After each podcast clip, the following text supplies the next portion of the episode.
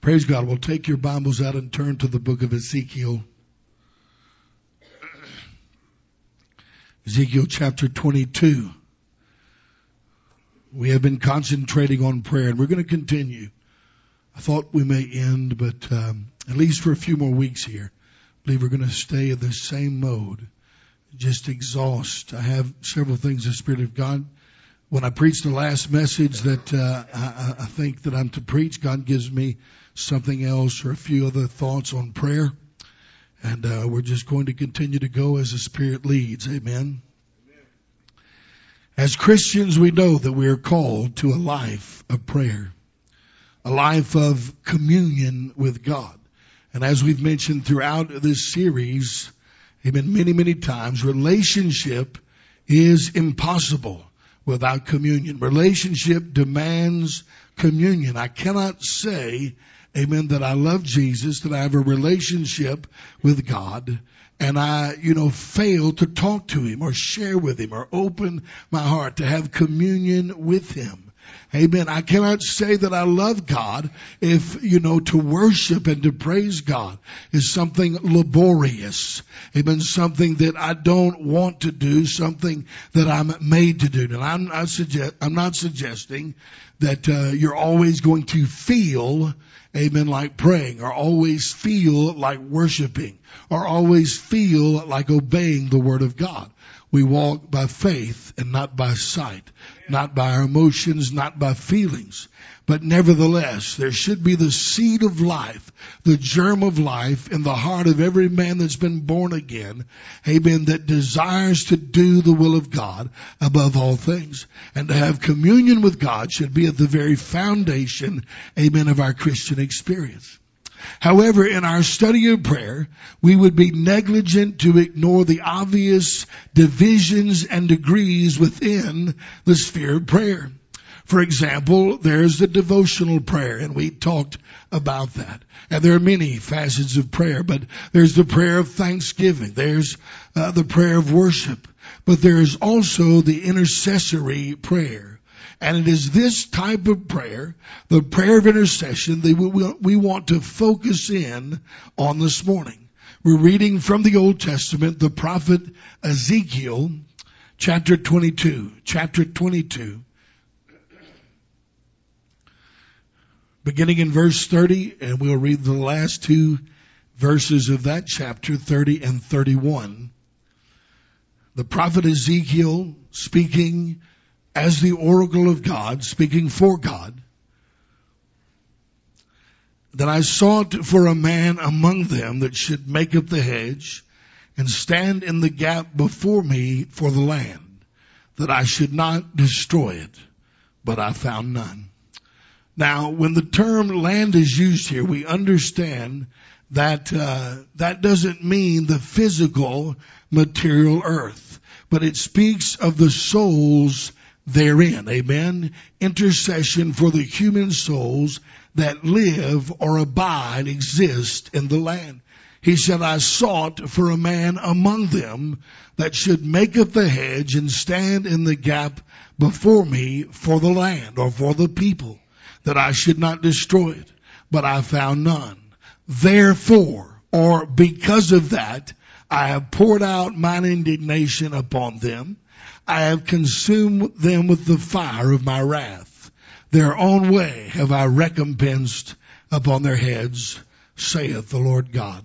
Now turn to the New Testament, to the book of Hebrews and chapter 7.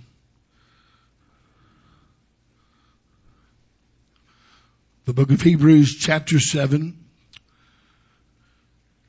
verses 22 through 25 speaking of the high priestly office of the Lord Jesus Christ here, this passage. By so much was Jesus made a surety of a better testament. And there's a comparison or a contrast made not just merely in this chapter or in this passage, but throughout the book of Hebrews between the new covenant and the old, and the old priesthood and the new. And we see this contrast here in these beginning verses of this passage. By so much was Jesus made a surety of a better testament or covenant. And they truly were many priests because they were not suffered to continue by reason of death. Speaking of the old priesthood. But this man, speaking of Christ, Jesus, because he continueth ever, hath an unchangeable priesthood. Wherefore he is able also to save them to the uttermost that come unto God by him, seeing he ever liveth to make intercession for them. Jesus, our heavenly high priest, we see here is an intercessor.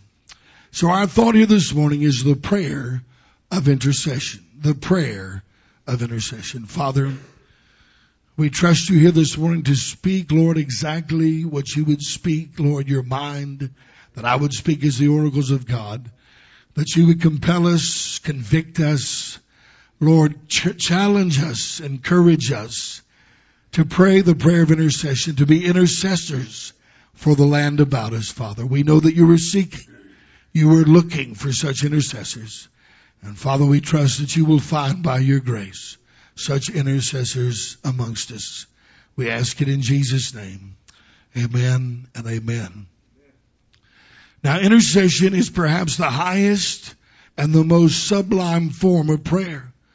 And we need to look no further than Hebrews 7 and 25, which we just read and elaborated on to verify this lofty assertion. Amen. It says, wherefore he or wherefore Jesus also is able to save to the uttermost them that come unto God by him, seeing he ever liveth to make intercession for them. So we see that the Lord Jesus Christ, who we know is the master evangelist, is able to save those whom he preached to and those who he continues to preach to through the body, amen, of Christ, the church. He is able to save them to the uttermost not merely because he's willing to preach, and thank God he is willing to preach. We're not uh, de-emphasizing the preaching of the Word of God, but we also see that he ever liveth to intercede. Amen. Jesus is a preacher. Hallelujah. Aren't you thankful that the gospel was preached to you? But Jesus also, amen, is an intercessor. Amen. And thank God there has been prayer offered for you. I believe there has been prayer offered for every individual. Amen. That's ever been born of God. If it wasn't just Jesus interceding for that person. But you know, the will of God is that the church, amen, would intercede and the church would intercede for the land, amen, around them. You know, we make much of bi- biblical evangelism, and no doubt we should. But perhaps we've overlooked, or perhaps by the emphasis, amen, of evangelism, we have neglected another essential element in the securing of souls for the kingdom of God. And that is the prayer of intercession, amen. And yet we must understand, if this is a ministry of the Lord Jesus Christ, and the verses that we just read irrefutably prove that it is. Amen. Shouldn't likewise, amen, that ministry be in the church? Are we not the body of Christ? Are we not privileged in that we are called to be fellow laborers in the vineyard? Are we not to do what he does?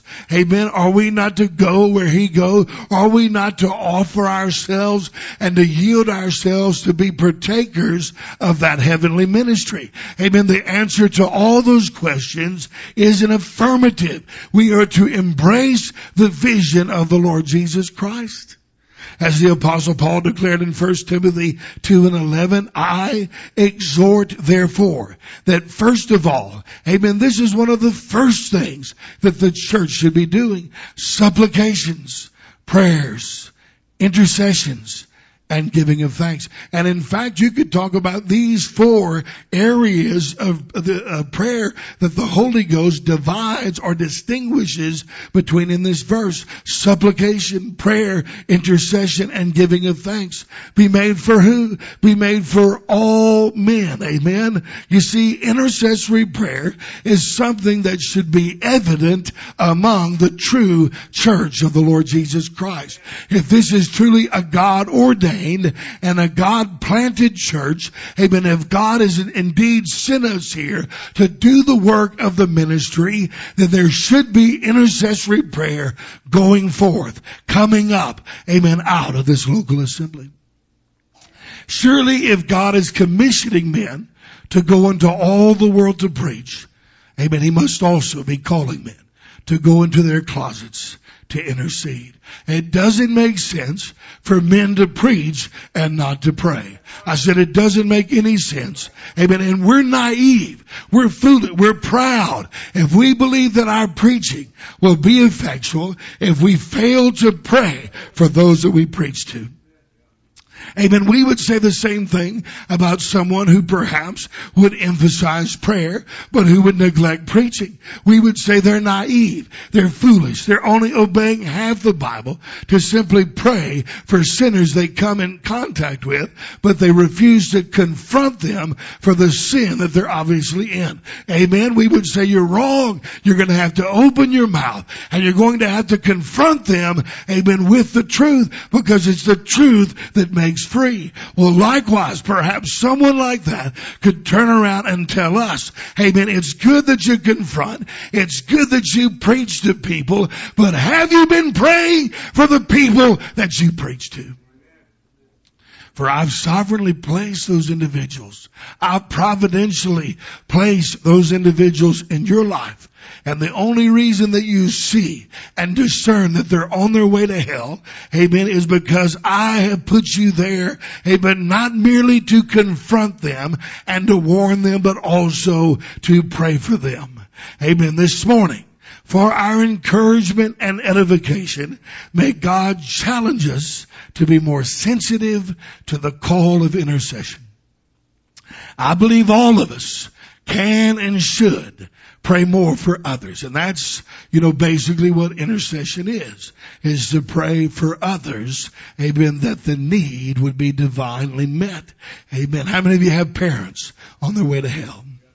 How many of you have brothers and sisters, siblings on their way to hell? How many of you have grandparents, aunts, uncles, cousins, niece, nephew, whatever it may be, in sin, blind, amen, could drop dead today and burn in hell forever. Amen. There's a lot of things to pray for. Amen. You could be interceding, amen, for your family and you are to do unto others as you would have them do unto you. If you were lost and on your way to hell, would you hope that your saved mother or your saved father or your saved wife or your saved husband or your saved son or your saved daughter or whatever it may be would be interceding that you would come to repentance. Amen. We should be praying for our lost families. We should be praying for those whom we preach to at the Illusions Club. We should pray for Daniel. Amen. He's a blasphemer. Amen. He's an evil and a wicked man. He deserves hellfire. Amen. But God has called us to believe for him and to pray for him. And yes, to continue to rebuke him. But we are going to stand before God if we're not interceding for those wicked men. What about, uh, you know, the students at LSU? Amen. How many times have we had conversations with people, know the individual by name, ride home in the car with one another, and there's nothing wrong with this, but we'll tell, you know, uh, the incidences of the day and say, I was talking to a young man. His name is Michael, and this is a conversation that we had, and this is what he said, and this is what I said, and this is how he responded. We know his name. We know he's lost. Amen. We'll talk about him with one another, but we never pray for him. We never mention him before God. It shouldn't be. I said it shouldn't be. And perhaps, amen, perhaps, amen, listen to me, God's not going to force anyone to get right. We know that's the truth. Amen. But God, listen to me, if we would pray that the promise is that God would deal with them. If they crossed our path, if the Spirit of God convicted them, then God has every intention to save them. Amen. It's not the will of God that any man perish, not even Daniel out there at the Illusions Club. And the only reason that we know about him is because God sent us there, but not merely to be a preacher, but also to be an intercessor. What about the church? There's needs here amongst us. And we all know the needs. Amen. We can see different ones of us are burdened for different needs. Perhaps someone has, you know, wrestled with sickness more than another. And so they see they're keen to the need for healing. Amen. We need divine healing here. That is part of what Jesus purchased in the atonement. Amen. It brings glory to God for God to heal. Amen. But someone needs to intercede. Someone needs to pray. They need to see that need and they need to shut in with God and wrestle with God that He might be glorified. Amen. In that way. And there are various needs amongst us. Amen. We could be praying for all manner of things. Would somebody intercede? There's so much that we could be praying for. Amen. So we see, amen, all of us could pray in a greater way and pray in an intercessory way. And yet I cannot escape the thought that surely, amen, there is someone here that God is calling specifically to be an intercessor. You know, some of you don't see that much, amen, in the church. You see people say I'm called to preach. See, people say, well, I'm called to serve. I have the gifts of helps.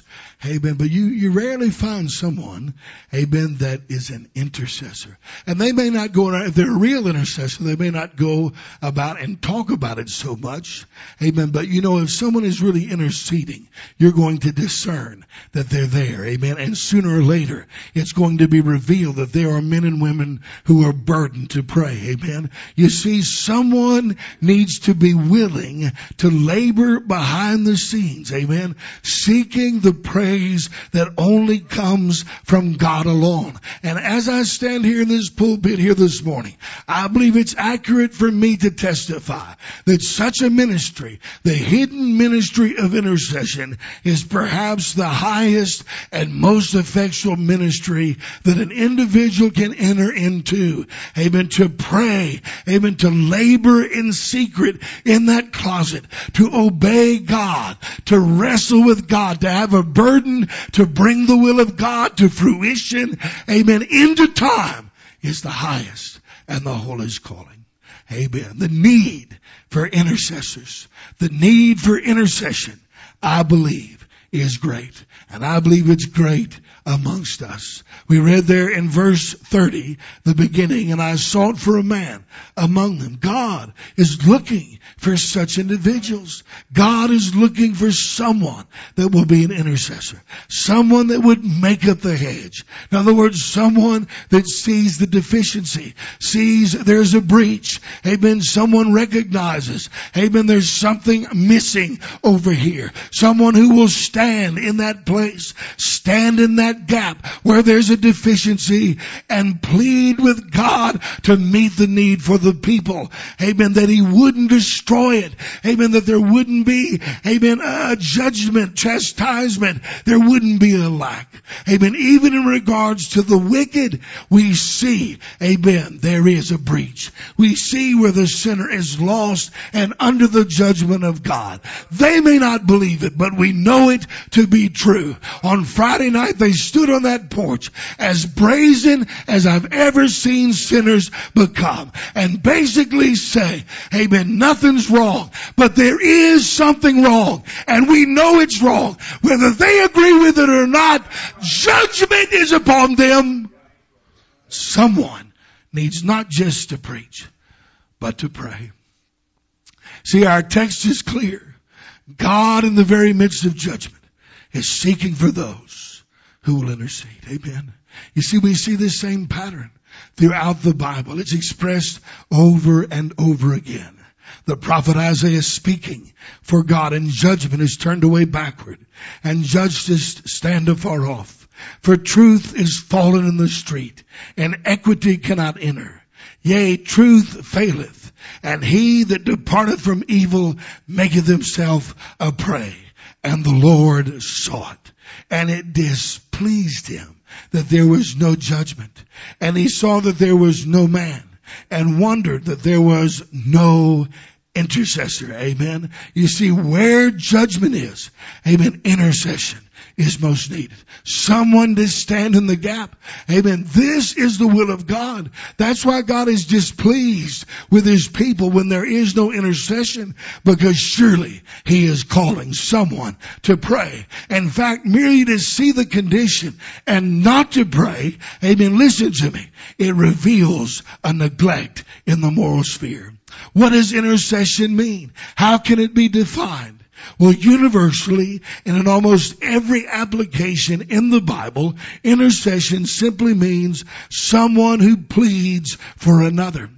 An intercessor uh, then is an individual who positions himself between two parties, one with the need and one with the answer and seeks to bring those two parties together. Amen. You see, this is the truth. That intercessor essentially, amen, is standing between God and man, pleading with God, amen, to do whatever is necessary, amen, to bring to meet that need. Amen. But considering this truth, amen, that intercession is essential during seasons of judgment, then this makes it so, this truth so applicable to our situation now in time in America in 2013. Consider for a moment as we know, the judgment of a holy God threatens to consume wicked men. It threatens to consume our nation and our wayward culture. America, amen, irrefutably is under the wrath of a holy God. Amen. There's no question about that. Uh, you've heard me say it before. This is merely my opinion, but I believe it to be true. I don't believe there's any hope for this nation. This nation will never be restored to what it once was. But I do believe there's hope for people within America. Amen. In other words, the people in this country, souls can still be saved. Amen. Consider the professing church in this wicked nation where the spirit of apostasy has swept multitudes under deception. Amen. That professing church abides under the displeasure of a holy God. I read yesterday, or my wife read, that Rick Warren, perhaps the greatest false prophet, one of the greatest false prophets in America today, his son committed suicide. We don't rejoice in that. That's an awful thing. Terrible thing. My heart breaks. Amen. For that man, no matter how wicked and ungodly he is. Amen. My heart breaks for the young man, whomever he is. I don't know how old he was. Amen. For killing himself. Amen. Because he's in hell. I said he's in hell. No murder hath eternal life in them. Amen. That's the truth. Amen. I don't rejoice to say it, but it's so. And it can't be otherwise. But I can tell you, listen to me. It's judgment upon a people that lie about Jesus Christ. It's judgment upon a people that uh, speaks a message that you can live in sin and go to heaven. That you're eternally secure no matter what you do. And in fact, that very lie may have, may have contributed to his undermine and demise. Might as well get it over with and go to heaven. Oh, what a lie that is. Oh, what a lie that is. You see, judgment is upon this thing that professes, amen, to love God, but in fact is a, is a breach and a child of the devil. Without intercession, as the Bible teaches, there's little hope that any of these souls, whether they profess Christ or they don't profess Christ, will escape the all-consuming wrath of God. Our culture is under judgment, amen? And think about it. This is not something hidden to those those who have discernment, but is open and obvious to all who can see. You know, even heathen know something's happening. Amen. I've talked to the unconverted that know, they say it's the judgment of a holy God. I've got customers, clients. Ben, they're no more saved, Ben, than that carpet down there. And they'll walk out and say, Brother Brett, what do you think about what's happening in our country? It's the judgment of a holy God. You see, this is open. It's obvious for anyone who have ears uh, to hear and eyes to see. Thus was such a tragic and horrific end so certain, so open and so near even God wonders and marvels. Why aren't my people praying and interceding? With it so obvious, with every one of us telling everyone, judgment is here. God even marvels. Why isn't someone interceding and praying? Isaiah 63 and 5. And I looked, and there was none to help and I wondered that there was none to uphold. Why? Why no prayer? Why so little intercession? I'm not suggesting we've never offered intercession. You understand. But I believe every one of us here knows we're not interceding as we should. Amen. Can I get an amen? We're not, we're not praying for the lost like we should. We're not praying for our lost relatives like we should. We're not praying for this community like we should. We're not even praying for one another like we should. Amen. We should be interceding with a greater passion Amen. With a greater purpose and a greater burden. Why though? Why isn't there intercession? The answer is we don't believe that prayer works. Amen. We don't believe in the influence of prayer. Listen, there's nothing greater that you can do. Amen. For the cause of Christ than pray. There's nothing greater. It's, better than anything. You, you say, I, I want to be a missionary to Africa. Well, if God called you to Africa, then you're going to have to go to Africa. But I tell you, you don't ever have to leave leave your living room to intercede for Africa and for souls therein. Or Mexico or wherever or whomever. The greatest ministry you have before God for other people is the ministry of intercession.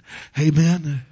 What we must see and what we must even more importantly believe is this. Judgment is stayed. Judgment is stayed or at least delayed when God's people will intercede.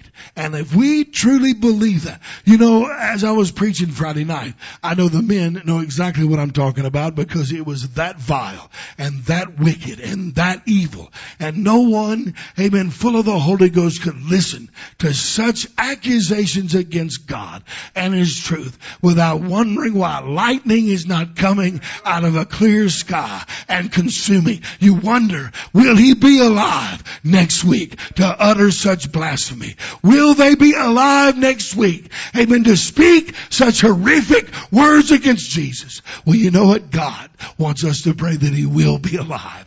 Amen. God wants us to pray. Amen. That God will have mercy. That time will be extended. Amen. It's not our fault that he's blaspheming his sin. Amen. We, it can't be accounted to you and I, but we we are obligated to pray that he won't be destroyed.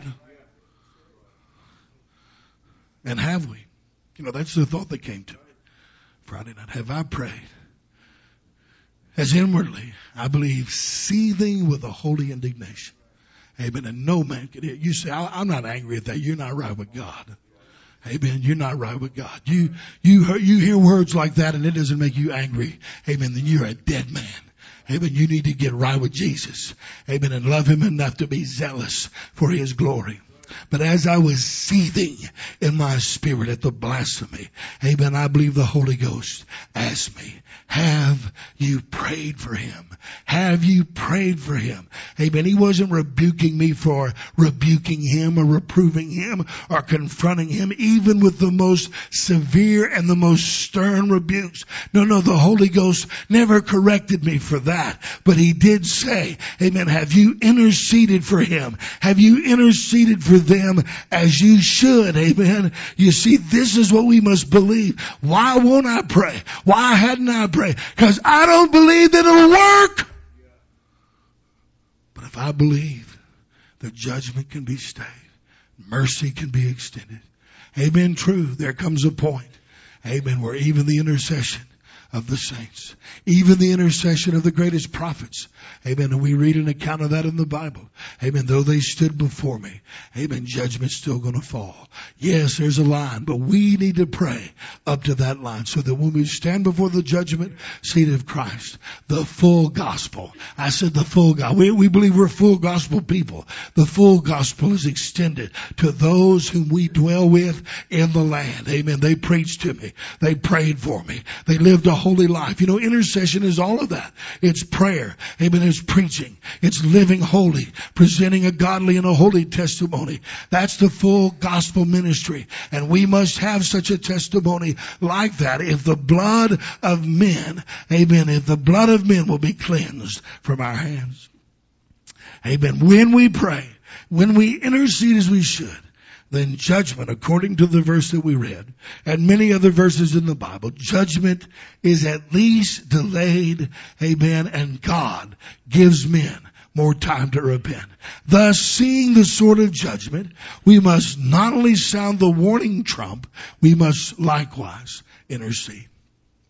You know, we read about that in Ezekiel chapter 3 and Ezekiel chapter 33. Amen. Where the prophet is told by God, you see the sword of judgment coming upon a people. If you uh, sound not, amen, the trumpet blast of warning, and any man is taken in his iniquity, amen, his blood will I require at your hands. That teaches us we must sound the alarm. We must say something to say, if you don't repent, amen, you're going to die in your sin and go to hell. You must repent and turn away from your iniquity. Amen. And listen to me. I don't really believe that most people can see the sort of judgment or discern the sort of judgment without communing with God first. So we see that prayer and preaching can never truly be divorced. But nevertheless, listen to me. We are obligated to intercede. We say that we see. We point out that judgment is upon them. Amen. Then we must intercede for their souls. Psalms 106 and 23. Therefore he said that he would destroy them. Had not Moses, his chosen, stood before him in the breach to turn away his wrath, lest he should destroy them. Moses pleading for that hard-headed, stiff-necked, unthankful, ungrateful, amen, Israelites who were delivered from Egyptian bondage but complained about it every single moment. He pled for people that deserved judgment and never deserved mercy, but he pled for them nonetheless. And God said it was good. God said it was good. You know, in the end, only a handful, amen, the next generation, jo- Joshua and Caleb was really delivered out of that uh, mixed multitude, but still Moses you see, Moses washed his hands. He interceded. Amen. It wasn't because of his chosen Moses that they perished. It was because they rejected every effort of God to break them. And you see, this is the key. Amen. We're here in Southwest Mississippi. I can't deal with what someone's doing in Wisconsin. Amen. But I can deal with that strip club in Woodville. I can preach to the students at LSU, Baton Rouge Community College, SLU. Amen. I can talk to people in this community. Amen. Up and down the streets. And I am responsible for this generation of unbelievers. Amen. In the land. And I'm not only to confront, but I must pray as well. Surely in this hour of judgment, when our nation teeters under the most intense divine chastening, someone is called to intercede. How could God wonder, amen, that no one was interceding if he wasn't already first urging men to pray and they refuse? Again, the prophet Isaiah speaking for God as he poses the rhetorical question to backslidden Israel who was under judgment. Wherefore, when I came, was there no man? When I called, was there none to answer? Is my hand shortened at all that it cannot redeem? Or have I no power to deliver? You see, God is not only willing, but He is able always to pardon and deliver. But He cannot do so apart from human cooperation. What are you talking about, preacher? Namely, his people must both preach and they must also pray. They must warn, but they must also wrestle. And sinners and hypocrites must repent and believe. Amen. You see, the question is not, amen, can men get right with God? They can get right with God. God can deal with them. But the question is, will we do what God has called us to do? We'll never force someone to get right. But can we stand before God and said, we have done everything that we can. Every tool that you've given us in the Spirit, we have exhausted and utilized to see men come to the truth. You see, you remove one of these essential elements, whether preaching or prayer. Amen. Remove, amen, a sinner that's willing to repent, and there'll be no salvation. Amen. There has to be preaching. There has to be prayer. There has to be faith on the part of the individual to receive. Remove one of those essential elements. Amen. And it won't happen. Remove one of the obligations of the church, both to preach and to pray. Amen. And we cannot say every effort has been made to secure deliverance. You know, we need to let that convict us. Because I do, and this is partly my fault because I, haven't preached on it as I probably should have. But you know, we have an open air ministry and I know that the lack, I, I tell you really, there's, there's probably a greater lack for prayer than there is for evangelism even. Amen. I, because really to find someone who really seeks God, that, that's about as rare a thing uh, as you can look for in the church. Someone who really prays. But you know, listen to me. We're we're so zealous for evangelism. I'm not saying that we should be or we should back off in any way, but we've got to see without the element of prayer, then our preaching is going to basically be ineffectual. Over and over throughout the scripture, God points out that intercession may have made the difference. I use the word may conditionally because every man has a free will. And we've seen men under the influence of God himself reject God. That's the whole idea of free will. Uh, basically the free will that God has given us enables us to say no to him. That's really the definition of a free will. And when men are in sin, they're exercising their free will, amen, to hate God. That's all it is, amen. But everyone has a free will, so no matter what kind of influence they're under, they still have the ability to say no. So we can never know for sure that someone is going to repent, but we are nevertheless to believe for them, amen. It says in Isaiah 64 and 7, and there is none that calleth upon thy name that stirreth up himself to take hold of thee. Oh, what a shame. You know, we need, I'm waiting for the Holy Ghost to move upon me. You need to stir yourself up. You need to meditate on the truth and take the truth and apply that truth to your will. Amen. And stir yourself up. Amen. That the Spirit of God would honor. If you draw nigh to Him, He will draw nigh to you. This is true not only for the lost, but for the wayward church as well. Ezekiel 13 and 5, ye have not gone up into the gaps, neither made up the hedge for the house of Israel to stand in the battle in the day of the Lord. Don't you think you're going to answer to God for this? Don't, don't we understand? We're going to, if he's holding them accountable under the old covenant, how much more will he hold you and I accountable? This is something we're going to give an account of on the day of judgment. You saw the need. You saw brother. You saw sister. Amen. You saw the family of God. There was need there, but you refused to intercede. You saw it. That means I revealed it to you. I didn't reveal it to you just so you could talk about it. Amen. To pray, but to pray about it. We like to complain, amen, that the need's not met, but we don't like to pray about it. It's true. God's not going to force his will on anyone. But oh, what divine influence is truly available to you and I if we would simply believe and pray. All the testimonies that we've all read where someone, start maybe just with one person, just said, I'm getting ready to get a hold of Jesus. I'm going to press. I'm not going to get my eyes on anyone else. Amen. They can see God or they can't see God or they won't. But me and my house, I'm getting ready to get a hold of God. Oh, what great things have done with men with such a heart. You see, that's the question we need to ask ourselves here this morning. Will God find intercessors here at Consuming Fire Fellowship? Will God find an intercessor here at Consuming Fire Fellowship? You know, in Ezekiel's day, he said, I found none. You mean in all of Israel, he couldn't find someone that was setting aside time, amen, to labor and wrestle with him over uh, the sins and the, and the needs amongst God's people? Not one. And he said, therefore, because of that, amen, judgments come and the land, the people are consumed. You know, I believe there's a missing element here in this local assembly. Now we have many needs and I believe, amen, that this is just one, but this is paramount.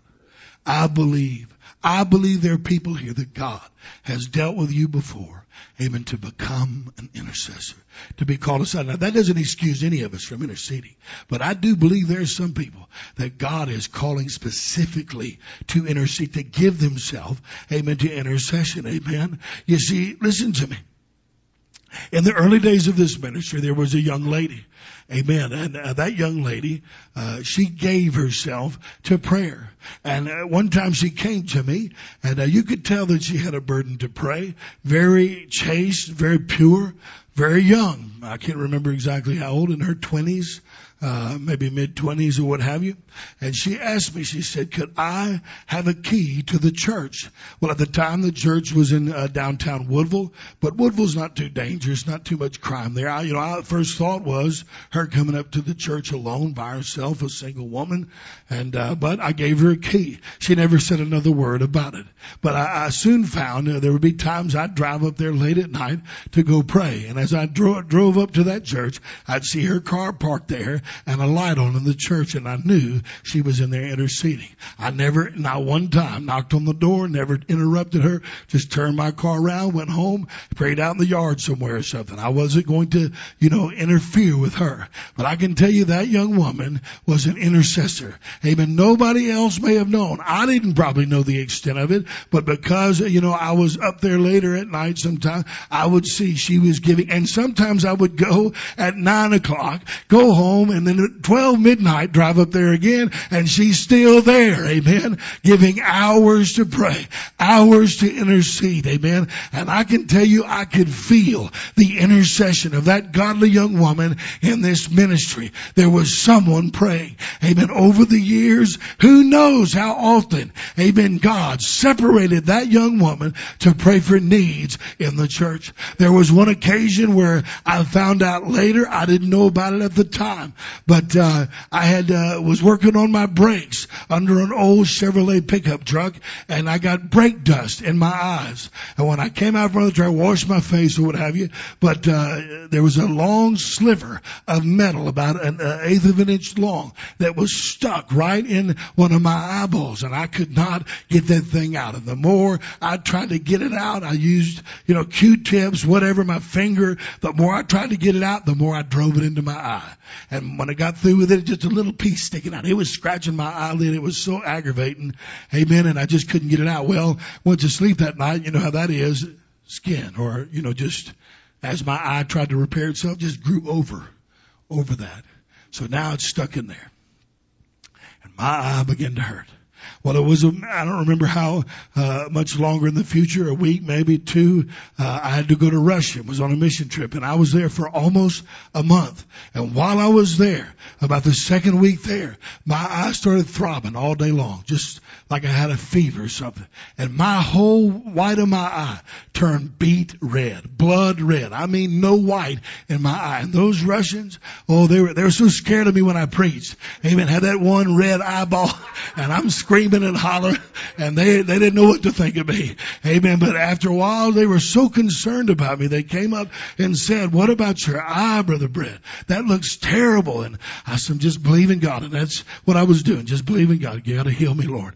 I'd pray, you know, but we were in the school and we went through, graduated and came home. And on the way home, of course, you know, in the midst of ministry, we're in the school of Christ. It's all day long praying and preaching.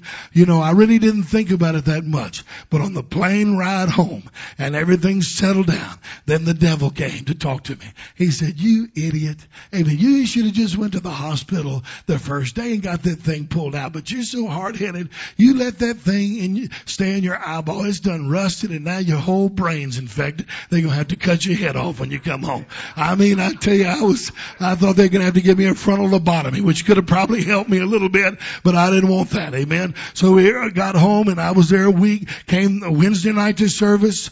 Amen. And this is the first time the church has seen it. I remember people, some of you that were here may have remembered that. And people were saying, brother, man, what's wrong with your eye? And, uh, I never knew, she never said a word to me. But I was very beginning to, you know, feel that, that temptation to fear.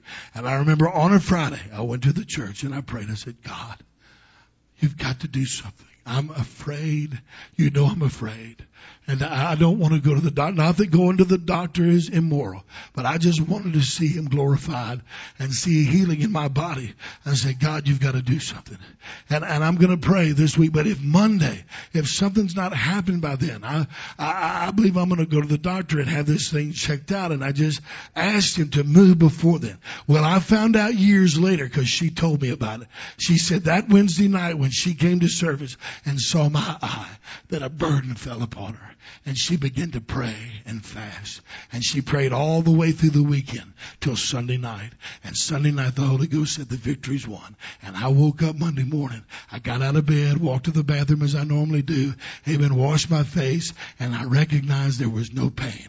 I opened my eye. There was not one single trace. Amen. Totally white. Amen. No pain. Totally, completely healed while I slept in the night. Amen. Well, I thought that was my faith that did that, but it wasn't my faith. It was that intercessor praying for me, hidden behind. Listen to me. When someone is interceding, someone is praying, someone standing in the gap, someone that sees the need. Listen to me here this morning. Some of you see needs. You see needs in lives. You see needs in families. You see needs in marriages. If you would intercede, if you would push the plate back, if you would fast, if you would pray, we would see the supernatural. We would see God move and reveal his arm. Someone is called to intercede. Amen. We need to be sensitive to the voice of God. Is God calling you to intercede? Is God calling you to separate yourself and pray? Amen. If you see things, amen, that, that the, the gospel promises, amen, and you are alerted to that and discern it, that perhaps God wants you to pray and to pray secretly that He would meet the need. You see, He is searching for those willing to pray in secret, for those who labor on the front lines. He is seeking for those to pray in secret for others that sin in the open. He is looking for that secret intercessor. You know, no doubt it's hard to find men who take the gospel into the streets and confront sinners with Jesus Christ and Him crucified. But it's even harder to find men who are willing to labor with the burden of the lost by wrestling with God for souls in secret obscurity. You know, if Romans 10 and 14, how shall they hear without a preacher? If Romans 10 and 14 teaches sinners cannot be saved apart from God sending them a preacher, then Hebrews 7 and 25 almost makes intercession mandatory. Amen. True biblical preaching can never be separated amen, from prayer. Heartfelt, spirit-led prayer. If God is calling us as a body to confront sin, if God is calling us as a body to confront the apostate church, amen, then we cannot shuck our responsibility. We have to say amen to the fact that He's also calling us to intercede. So we spent three hours out in front of the Christian so-called, you know, Christian, contemporary Christian music concert confronting their apostasy. Amen. Then we must pray for them as well. Amen. And I don't believe we've done enough of that. I believe there's some people here that that's what God would separate you, amen, to himself primarily to do. I really believe that. I don't know who you are, amen, but I believe you need to be sensitive to the Spirit of God. Reading back through the annals of church history, you'll find that intercessory prayer was behind every single great move of God. Amen. Every single one of them. Even behind the names of the greatest movements and the greatest evangelists, there are usually an intercessor somewhere. As Edwin and Lillian Harvey said, prayer is the hand that moves the world. But the fingers of that hand are consecrated men and women. Consecrated men and women. For example, the great Moravian missionary movement. Amen. You've heard of that. Amen. Great and marvelous things. Thousands of souls brought into the kingdom of God. Amen. They established, amen, some 130, 40, 50 years ago. I don't know how long ago it was. It might have been longer than that. But at one point, amen, at the height, amen, at the fever pitch, spiritual fever pitch of that movement, they established a 24 hour prayer meeting. In other words, wherever their churches were, amen, they signed up and they covered 24 hours a day, 365 days a year for 110 years. There was someone praying 24 hours a day without fail, without exception, not one moment in that 110 year history was there not someone in that movement praying for the movement itself. Amen. And we wonder why they have the power. Indeed, Mr. Finney, if you've read his uh, biography or if you read any history about Charles Finney, the great evangelist, he had two primary intercessors, Father Nash and Abel Clary. Amen. It was said of Father Nash that he was so filled with the spirit of prayer, they dare not ask him to pray over the meal because they would go three and four hours praying. He couldn't stop praying. They asked him to pray. He'd begin to pray. Three, four hours later, they'd sit down to a cold meal. Amen. They let him lead, uh, lead the intercessory prayer meeting, had someone else pray over the food. Abel Clary was licensed to preach with Mr. Finney called to preach, but he never could preach. Amen. Every time he would come up to the pulpit, he would weep uncontrollably. So burdened to pray that finally he said, I quit fighting. And all he did was pray for Mr. Finney. Everywhere Finney went and preached, he didn't always go to the meeting, but he interceded, amen, for Mr. Finney and for that ministry. He passed away, went on to be with Jesus before Charles Finney did. And they got his journal out. And Finney says as he read through that man's journal, amen, decades and decades of intercession for him and his ministry. He said, I could chart it. Amen. Just like a graph. Amen. When he was burdened, when he was praying for our ministry, I could go back and remember it was when revival came. Amen. It wasn't because his preaching. He said it was because I had men seeking God praying for me. D.L. Moody, if you've read of his account, had Sarah Cooke and a, and a, band of dedicated women who prayed constantly that God would fill him with the Holy Ghost. Amen. They prayed all the time, prayed while he was preaching. Amen. I heard it said one time that he built a platform and underneath there was an intercessory prayer room. While he was preaching in the meetings, they were praying under the platform. Amen. The history of the early holiness movement is ripe with tales of long hours of intercession, even as men ministered and preached the gospel. Amen. For example, William Booth, amen. I've read of how they always had a band that was separated, a band of believers that in every meeting they prayed before, during, and after the meeting. Amen. It was said that they would choose specific names in many of these movements. They would pick out a sinner and they would pray for him until he got born again or dead. Refuse to be denied. We're going to pray for Mr. Jones. We're going to pray for him for 10 minutes? No. We're going to pray for him until, until. If he don't get saved today, we're going to spend another three hours tomorrow for him. But if he don't get saved tomorrow, we're going to spend another three hours the next day. If he don't get saved this week, next week, ne- until he's saved or he, get, he dies and goes on with Jesus. Amen. This was the faith and the boldness of such men. Amen. You see, listen to me. They were praying, men and women. That's why they saw the power as they did. Likewise, individual testimonies detailing the difference intercessory prayer makes abound in the history of the church. The Salvation Army, amen, was founded by Mr. Booth, a Methodist preacher. Amen. The Salvation Army was formed with the mission of sharing the message of repentance and that salvation came only through Jesus Christ. That's good. Now you think of the Salvation Army today, you think of homeless shelters. Amen. That, that isn't what they were uh, originally established to do. They they were called the Salvation Army because, amen, they they uh, had and rank. They marched in the streets. Amen. They went in front of bar rooms. There were people martyred in England in the Salvation Army. They used to get on trains. Amen. Get on trains and would buy a, a train ticket to some place two or three hours away. Had fold up placards in their suits. Amen. In other words, they had banners and they had uh, sandwich board signs like we have. And when the train got going, they'd stand up on that train, unfold their placards and preach. Sometimes they'd throw them off the train. Amen. Going full speed. Amen. That's how much they were hated and despised. Amen. The Salvation Army was a real movement of God. And of course they did at times feed people and house people and what have you. But their main purpose and function was to preach the gospel. Well, you see, we, I just read this first part of, that's good. They, they were going to share the message of repentance and salvation. It only comes through Jesus. But that alone is not enough.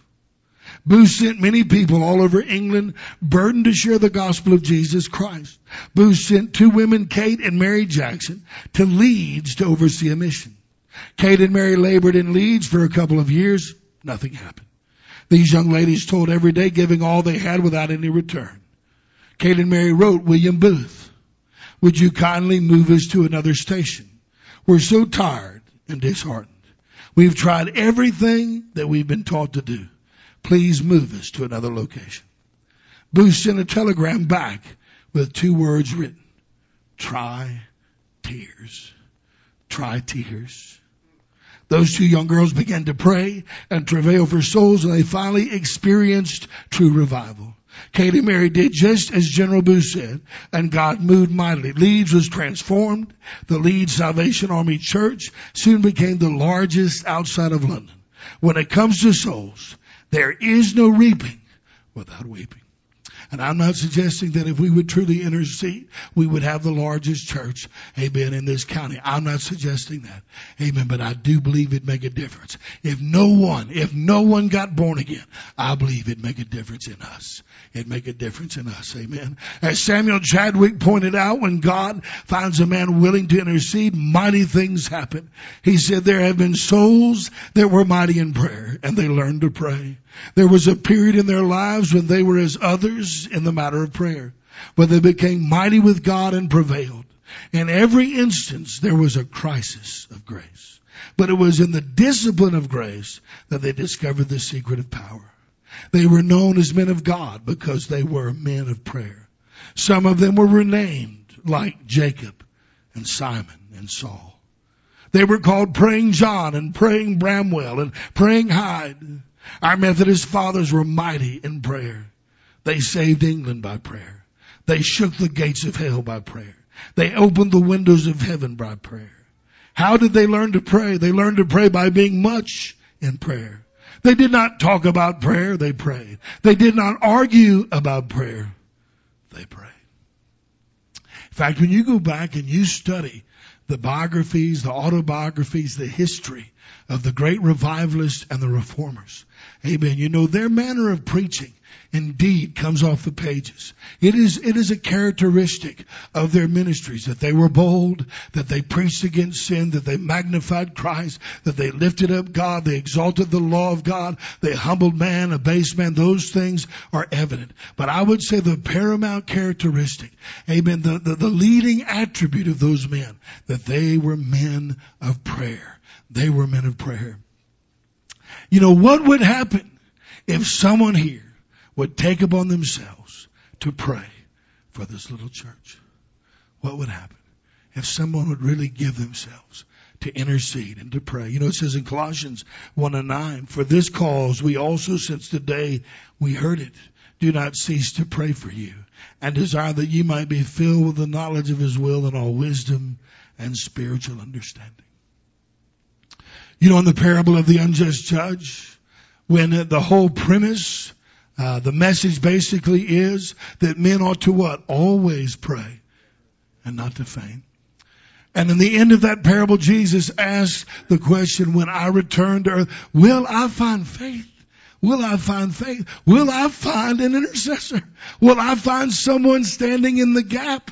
What will I find someone seeking to make up the hedge? What would happen if someone here would take such a ministry seriously?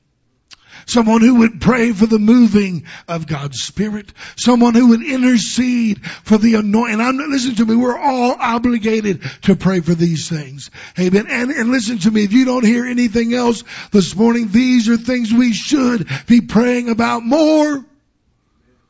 But what if someone really gave themselves to such intercession for the anointing of the Spirit of God that destroys the yoke? For the ministry, the office of the Holy Ghost, for the gifts of the Spirit, for the fruit of the Spirit. Amen. For people to be born again.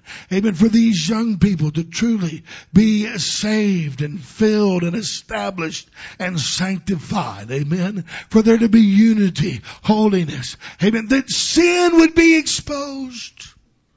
We need sin exposed. We need a standard in this house that nothing carnal, nothing unholy, nothing insincere could come in this house without great fear. A man can't do that. You can preach tough against sin and the flesh and sin will look you straight in the face and wink. It's only God and His Spirit to produce such a, an atmosphere such an ambience that hypocrites will fear. I'm not going there. I know I'm going to be exposed.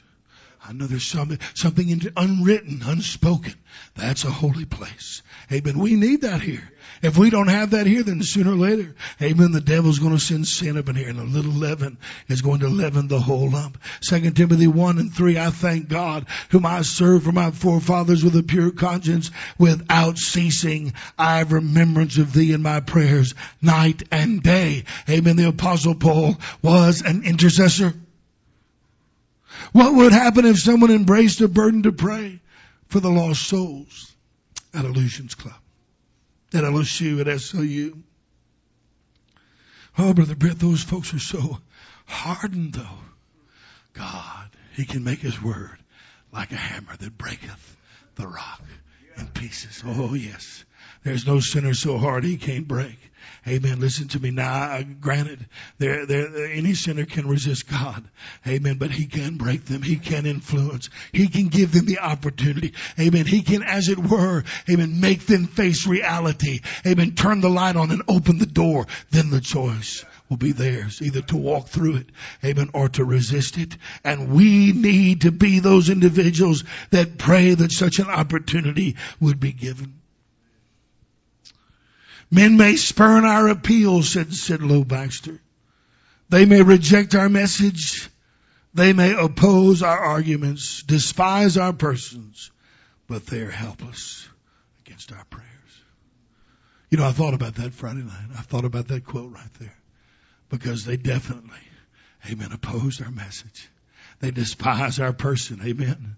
They, they don't want to listen to any, they, they're waxing irrational. Amen. Convincing themselves that our arguments mean absolutely nothing. Offering empty accusations to excuse their sin.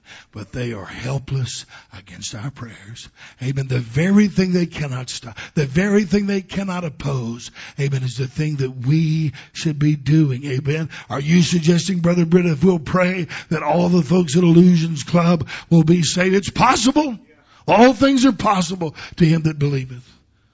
But it's not likely, I agree. Amen. Few shall enter the kingdom of God. But some may be delivered. Some may be delivered and pulled out of the fire. What a testimony it would be if Daniel got born again. What a testimony for that man to stand before God's people and stand before God and testify of the saving power. I used to be a blasphemer, but God had mercy on me. What a powerful testimony it would be. What would happen if someone would be moved to pray for the communities here in southwest Mississippi? This is our land, if you will. This is where God put us. Amen. What if someone praying for Woodville and praying for Centreville, praying for Gloster and Liberty and Roxie and this whole section where God has placed us, that there would be a consciousness of sin. You know, I know this community here. This is a religious, a gospel hardened area, perhaps more so than a lot of other places. And you can hardly even get people mad. These country folks here, you can tell them about, gee, they are just blind, blind with religion. But God is, and that just shows us, listen to me. There needs to be prayer. There needs to be prayer. There needs to be a pleading for their souls. That God would break. God would send situations that would humble men. That there would be a consciousness of sin. What would happen if someone would really begin to pray? And finally, indeed, what would happen if someone would intercede for the entire world?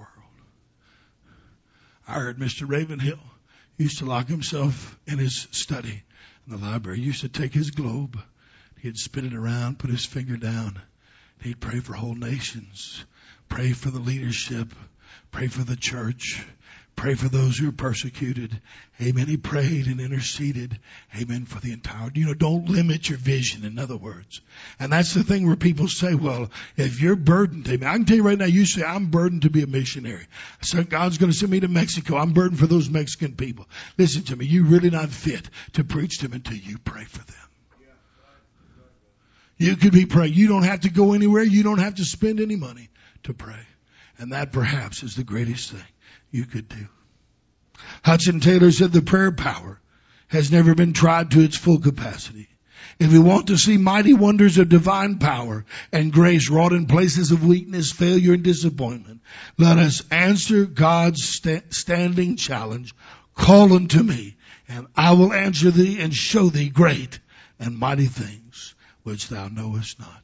Oh, that we would hear that challenge. You see, because if we don't, there's grave repercussions. Therefore have I poured out mine indignation upon them. I have consumed them with the fire of my wrath. Their own way have I recompensed upon their heads, saith the Lord God. You see, if we as the church, if we fail to provide intercession for those that we are called to minister to, then they will be destroyed. But we will give an account we will give an account. Now it's true, we're not going to answer for their specific sin. Don't mistake. Do you understand? I'm not saying, amen, that we're going to answer for their sin. Their sin, amen, is their problem. In fact, if you read, it talks about, uh, and, and we just read it there, where it says, their own way have I recompensed upon their heads, not our way. It's their way. They're paying for their sin.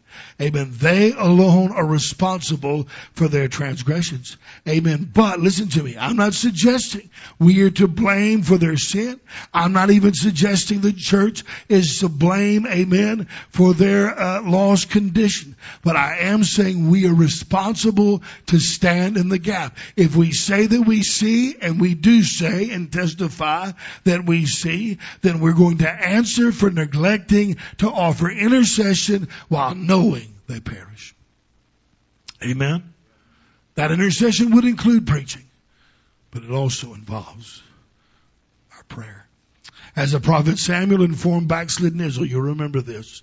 They had rejected the ministry of the prophet. They had shunned truth. Amen. They went their own way. They chose a king, etc., and so forth. And Samuel told them, God forbid that I should sin against the Lord in ceasing to pray for you. Why did he say that? Because God called him to be an intercessor. And if I don't pray for you, then I'm sinning against God because he told me, stand in the gap. Stand in the gap. Regardless of how sin hardened men appear to be at the declaration of the gospel, we are obligated to pray for them. Otherwise, they will be consumed in their iniquity and yet without the full ministry that God intended through his people.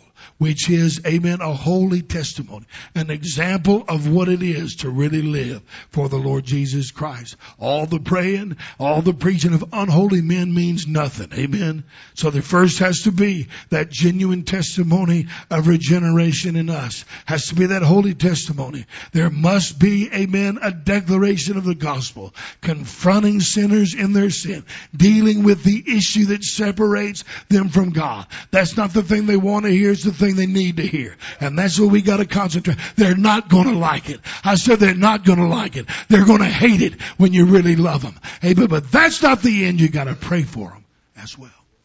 And intercede. We must intercede. I sought for a man among them that should make up the hedge and stand in the gap before me for the land, that I should not destroy it, but have found none. Oh, to God, that wouldn't be said about us. Let's stand here this morning. Hallelujah. Lord, make me an intercessor. Lord, give me a burden to pray as I should. The seeing eye, the hearing ear, it comes from God.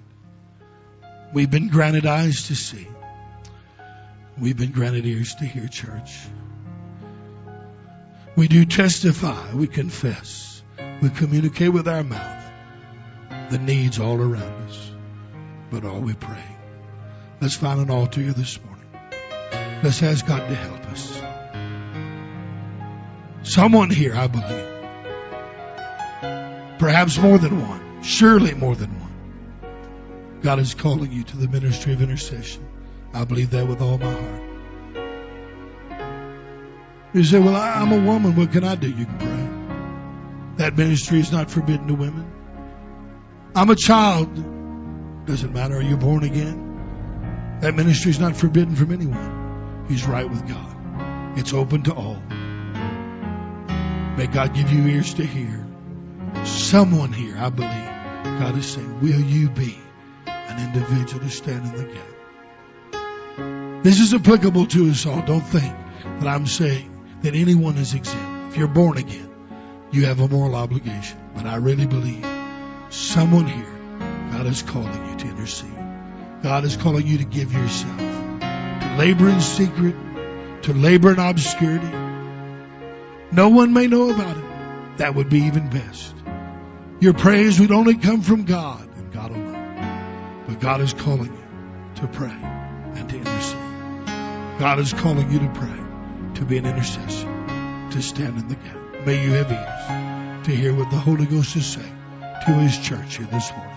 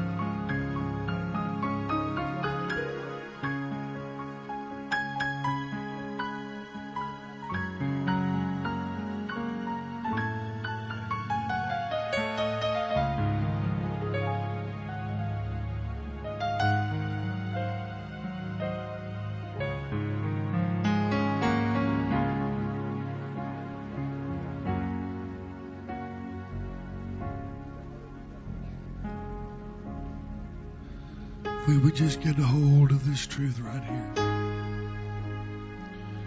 we would just get excited about the possibilities of prayer, intercession. It would transform your life and transform the life of this church. Jesus said if we had faith as a seed of mustard, amen, we could move mountains. If we could just somehow get a hold of this truth, the potential, the endless potential. You know, really, spiritually, many of us in our own personal walk, you can be seated. You're up against a wall. You've gone as far as you can go. Now you just round the mountain, round and around, same old same, same problems, same issues. If you would just learn the potential of prayer, just learn, amen, the power available to seeking God in your personal life, on a corporate level, devotional prayer, intercessory prayer. If we would just take a hold of this, if we would just get excited about it, if we would just believe the Bible in regards to this, it would transform.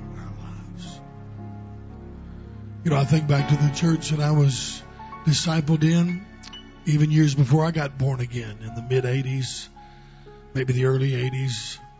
Um, one young man got born again in the public school. Someone was witnessing to him, his parents, heathen. He, he got saved independent of them and showed up at church.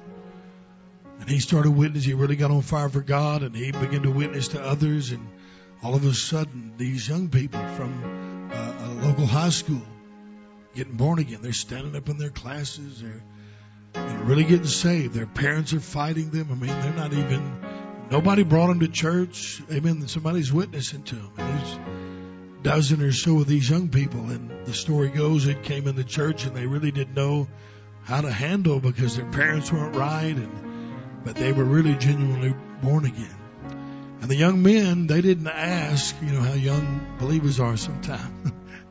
they just they wanted to go do something for God, so they didn't ask because they were afraid someone would say no. So they just went out to McDonald's and got on the hood of their car. No one told them about this. They just got on the hood of their car, and one of them was a musician. He made up a song, "Stop That Sinning or You'll Go to Hell," and had this little song that he sang, and they preached to people at at uh, the McDonald's. Well, there was six, seven, eight girls. I don't remember how many. They were 14, 15, 16 years old. They said, "While y'all go out on the street, we're going to meet over here." This is all. They did this all on their own these girls, they're separated. They're going to pray while the young men went out and preached.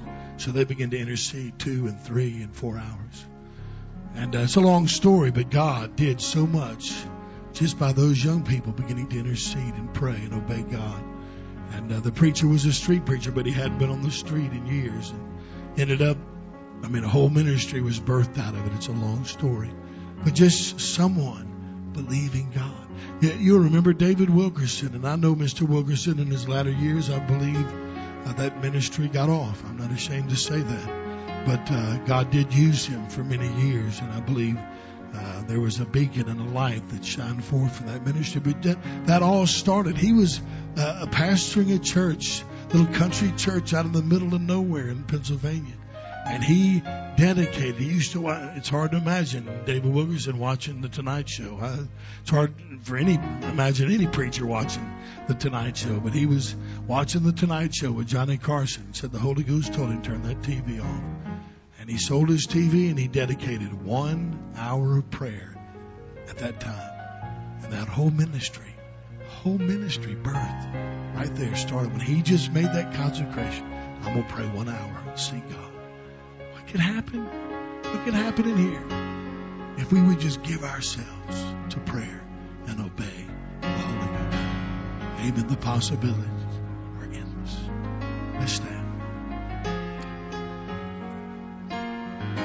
May we have ears to hear what the Spirit of the Lord saying to the church. Father, we're thankful here this morning. Let the seed, Lord, that true seed, your word fall upon good ground that it might bear fruit, Father God. Call us unto yourself. Give us grace to pray, grace to intercede. Lord, I pray, Lord, that you would set a flame and a blaze. Lord, this truth, Lord, that we would believe you. We would see the potential, the possibility. We would simply take you at your word. We would see that we have not because we ask not. I pray, Lord, that you would be merciful to us and long suffering. Call us unto yourself. We ask it. Mighty name of Jesus. Let everyone say it, amen and amen. Give Jesus a hand clap of praise. God bless you. Six o'clock tonight. Let's come back. Ready to seek the Lord. Hug someone as you go. Lord bless you. You're dismissed. Amen.